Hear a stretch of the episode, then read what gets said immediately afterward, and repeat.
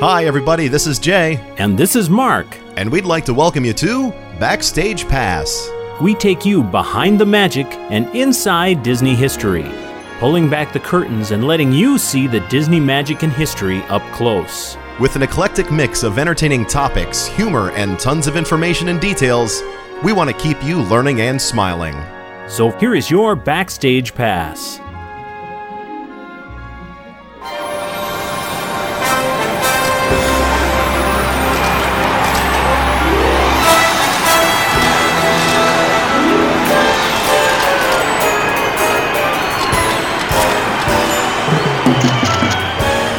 Well, hi everyone, and welcome to this special edition of Backstage Pass.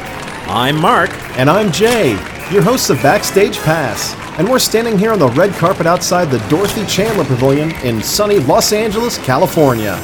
We are waiting for the arrival of some of those who will be honored tonight at the Center for Radio Announcers and Podcasters Award ceremony. These awards are highly sought after in the broadcasting community, and tonight they are honoring some of the best in the industry. That's right, our own Skipper Ben and Ricky Brigante are being recognized tonight with a special group of awards. The Center for Radio Announcers and Podcasters hosts this ceremony to recognize outstanding achievement in radio and podcasting. The CRAP works in cooperation with the Fund for Advanced Radio Technology to offer this evening's award ceremony. The uh, F A. Wow, that's quite an acronym. Uh, yeah, they had an attorney that was upset with them. It was too late to change the legal documents. Um, just say fund. Okay. The uh, fund provides the monetary awards that are presented to the honorees. Right, back it up, and over uh, here. back it up, back behind the yellow line, back up. Come on, off the red carpet, huh? Listen here. um, we're broadcasting here. Uh, yeah, we are uh, covering the show tonight for our listeners. yeah, listen, pal. I wouldn't care if you were from inside the magic itself. You get off the red carpet, or I'll have you tossed out on your chunky little behind, eh? Stand back, please. Come on, stand back. All of you is over here. Come on, stand Hey, back. we are. We are from inside the magic.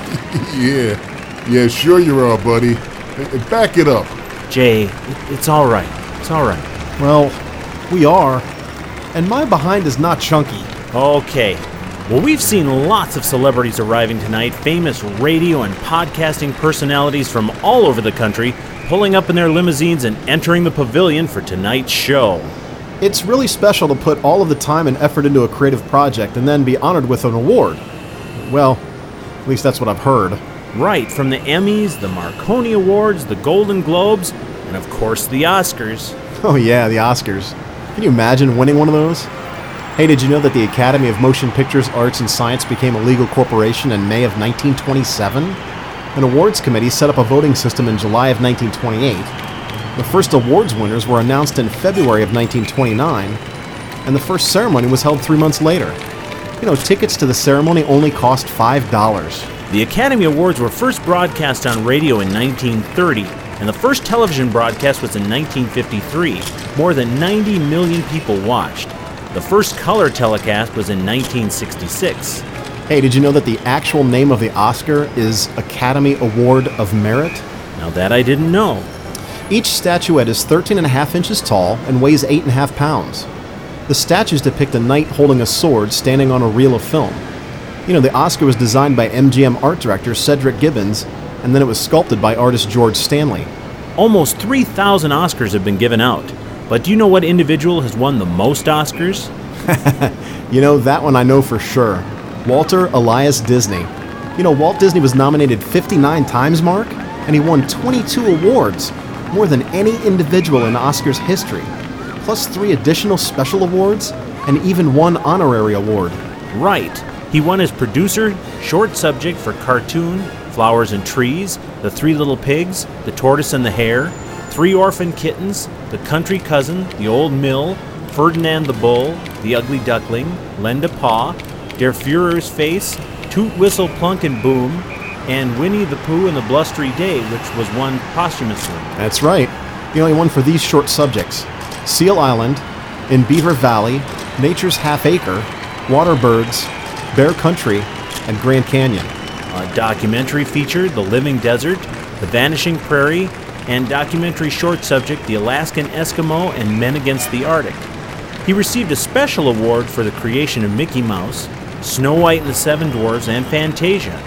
He was nominated only once as producer of a Best Picture nominee, and that was for Mary Poppins. And was awarded the Irving G. Thalberg Award. Mark, you know the Irving G. Thalberg Memorial Award is voted by the Academy's Board of Governors and is presented to creative producers whose bodies of work reflect a consistently high quality of motion picture production. Yep, it was named in honor of the man who became head of production at the Universal Film Manufacturing Company at the age of 20, and three years later, vice president and head of production for Louis B. Mayer. A year later, Mayer's studio became part of Metro Goldwyn Mayer, with Thalberg assuming the position of vice president and supervisor of production. Over the next eight years, MGM became Hollywood's most prestigious film studio, with Thalberg supervising the studio's top productions. Thalberg died of pneumonia in 1936 at the age of 37. The following year, the Academy instituted the Irving G. Thalberg Memorial Award. The award is a solid bronze head of Thalberg resting on a black marble base. It weighs 10 and 3 quarters pounds and is 9 inches tall. The Thalberg bust in use today, there was actually two earlier versions, was sculpted by Gualberto Rocchi in 1957 and was first used in 1961 when Stanley Kramer received the award. Disney won the award in 1941. Now, the award is not necessarily given each year. Other recipients of the Thalberg Award include David O. Selznick, Cecil B. DeMille, Robert Wise, Alfred Hitchcock, Steven Spielberg, Clint Eastwood, and George Lucas, among others. Disney also won an honorary Academy Award certificate for outstanding contribution to the advancement of the use of sound in motion pictures through the production of Fantasia. Oh, that's right, I read about that. Movie soundtracks were recorded in mono for most of the 20th century. Walt Disney tried to bring more depth and nuance to the theatrical experience with Fantasia in 1940 using multi channel sound for the first time in a commercial release. As many as 54 speakers were installed in some theaters, with the soundtrack recorded optically onto the second strip of film that ran in sync with the picture. You know, it was another 35 years before stereo sound at the movies became truly widespread. It was with the introduction of Dolby stereo soundtracks in the late 1970s, after Disney won that Oscar in 1942. I bet you didn't know that Walt Disney even popularized the name of Oscar when he called his statuette Oscar while accepting Best Short Subject for The Three Little Pigs.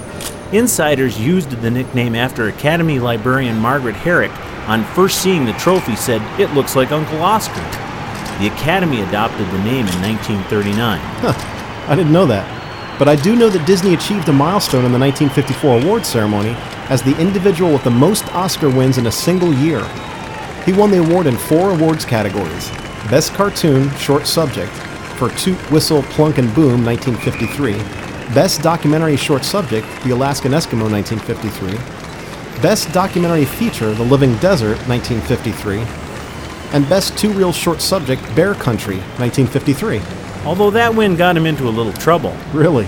Tom Jones, a studio publicist, was assigned to take Walt to the Academy Awards one year. Walt told Lilly not to bother coming to the event because he didn't think he was going to win anything. so Walt went to the awards and got so many awards that the press took photos of him holding all of these Oscars. Uh oh. When Tom drove Walt home, Lilly wouldn't let him in the house because she was so mad that he told her to stay home. She was furious because it had been a big night and she wasn't with him. I'll bet. So Tom had to drive Walt back to the studio, and he had to sleep in his apartment at the studio that night.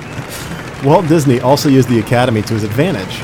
Walt began to dabble in nature documentaries, which he later called True Life Adventures, and the first was Seal Island. The film was only 28 minutes long. It was too short for a second feature and too long for a short. RKO saw no way of distributing it. Then there was the subject matter. They all say, Who wants to watch seals playing house on Bear Rock? Roy told Walt after returning from a sales trip to New York. Though the film had been made cheaply for just $100,000, Walt wasn't about to let it disappear. As he'd done so many years before with The Skeleton Dance, when he convinced an exhibitor to preview the cartoon, he arranged to have the film shown at the Crown Theater in Pasadena the last week of December 1948. The audience was spellbound. Yep, it knocks the people right in their bloody hats, said Disney artist Harper Goff, who attended the first screening. But Walt wasn't only interested in demonstrating the film's audience appeal. By showing Seal Island for a week at a theater, Walt had qualified it for the Academy Award for Documentary Short Subject, which it won a few months later. Now it was saleable. When Ben Sharpsteen walked into Walt's office in the morning carrying the Oscar he had picked up for the studio, Walt ordered his secretary to take it to Roy's office and tell him to hit RKO over the head with it. Yeah, he was proud of that one. And he was also proud of the one he got from little Shirley Temple in 1939 for Snow White.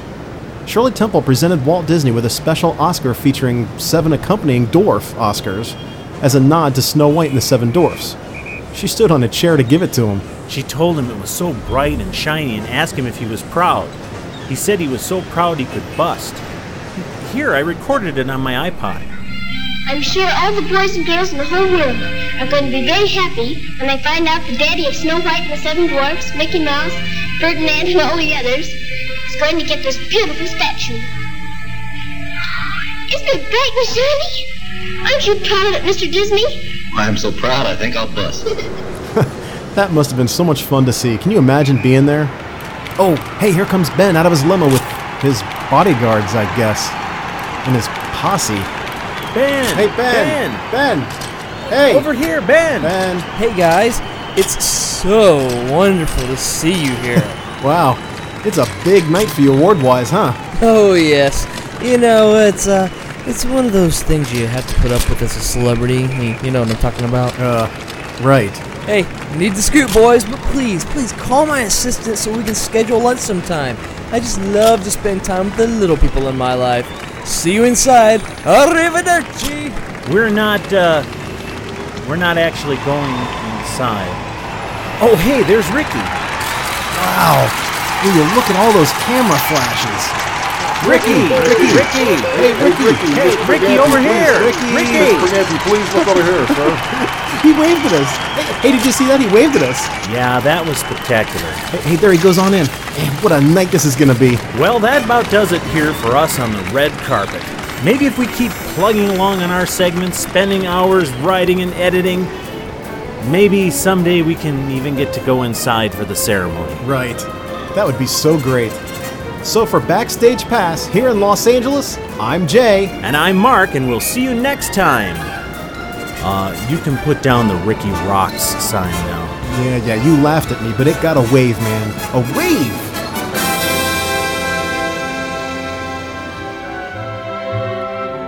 If you'd like to see our source information for this topic or have questions or comments, please join us on the Inside the Magic forums in the Backstage Pass with Jay and Mark section. This is Jay. And this is Mark saying we'll see you next time backstage.